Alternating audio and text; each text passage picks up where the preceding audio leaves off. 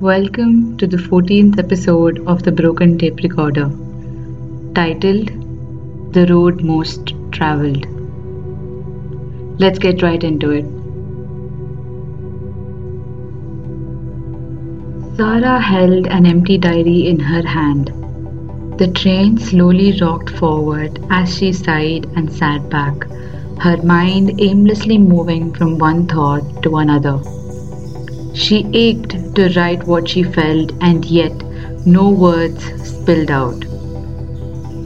The train slowed down to stop at the next station, and a guy entered her cabin. She observed him. His hair was disheveled but in a pleasant way. His eyes reflected the sunlight that streamed through the window, and his demeanor seemed calm and casual. She sighed and looked away. After a while, she sighed again, and the guy said, Excuse me, ma'am, are you okay? This is the fifth time you have sighed in the past 20 minutes. He smiled. She looked at him and smiled a sad one and said, showing her empty diary, A writer's block. I'm unable to write, you see. He said, Then tell me. I'll be your diary for the evening. No judgment, nothing. Sarah was taken by surprise. She said, No, that's okay. I'll write later. It's really not an issue. He said, We are in the train and we don't know each other. Honestly, we both don't have anything to lose. She smiled and looked out the window and thought for a while. Finally, she turned towards the guy and said, Okay, let's do it. He smiled and said, Let's do it. Please go ahead. The sun was almost setting and the shadows danced on her face as she spoke. It's been a while since I let go of my past. It took me so long to understand that my past had no future and that I had to move on alone from it. I let go of the people who held me back. I let go of the love I thought I deserved. I let go of the town that held more memories of pain than of laughter, and I'm here now. And I'm happy. And yet, on days when the moon is brighter and the sun doesn't seem to shine, my thoughts travel back to the days of habit. My body remembers the old love, the one I took years to forget. My body remembers the way it was held on a cold December night. My heart cries over tiny details of the past that isn't part of my life anymore, and on days like these, instead of pushing away these thoughts, I let it in. I allow the past to make itself a home in my mind for a while. I allow myself to remember how it felt to love somebody, how it felt to love him. I allow myself to talk about the stories that broke me. I allow myself to cry for a future I never had. I let in the feeling of reminiscence, a slow poison that awakens the part of my soul that I thought was hidden. On days like these, I find myself doing things from the past that I don't do anymore.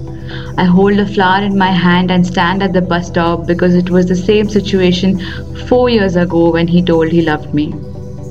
I take myself on a starry night dinner with two glasses placed in front of me, thinking of the way we kissed a few years ago. I take myself to an old park bench to remember the day when my childhood friend told me that she was leaving the city. I take myself to a version of me that no longer exists, a version that somehow wishes to sneak into this reality of mine, much like how the blackness of the sky sneaks into the sunset and turns it into an image beyond recognition. But you see, I'm not sad anymore. I'm okay. I truly am, and yet, when the broken tape recorder plays once again, my heart yearns for a past that does not exist. My heart wishes to crawl back into the comfort of the song that doesn't make me smile anymore.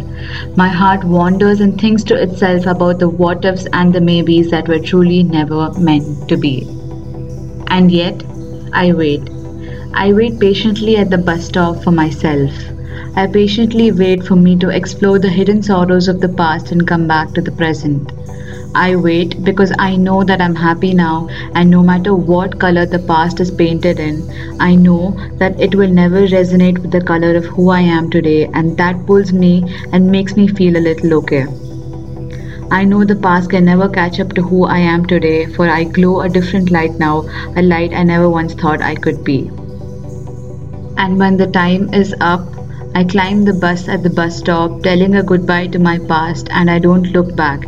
And yet I know I shall be back another day. I shall be back in the city of past another day, and I shall cry again. But my only hope is that I cry a little less. I hope that one day I will finally close the book and place it on the shelf of my life and whisper to myself, I've reread the chapters more than how many times I should have. I have lived and learned everything the lines and in between told me to. There are no more stories left, there is nothing left to learn now, and I'm officially done.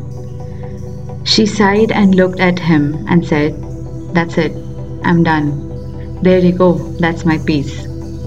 He looked at her and said, Wow, I did not expect that.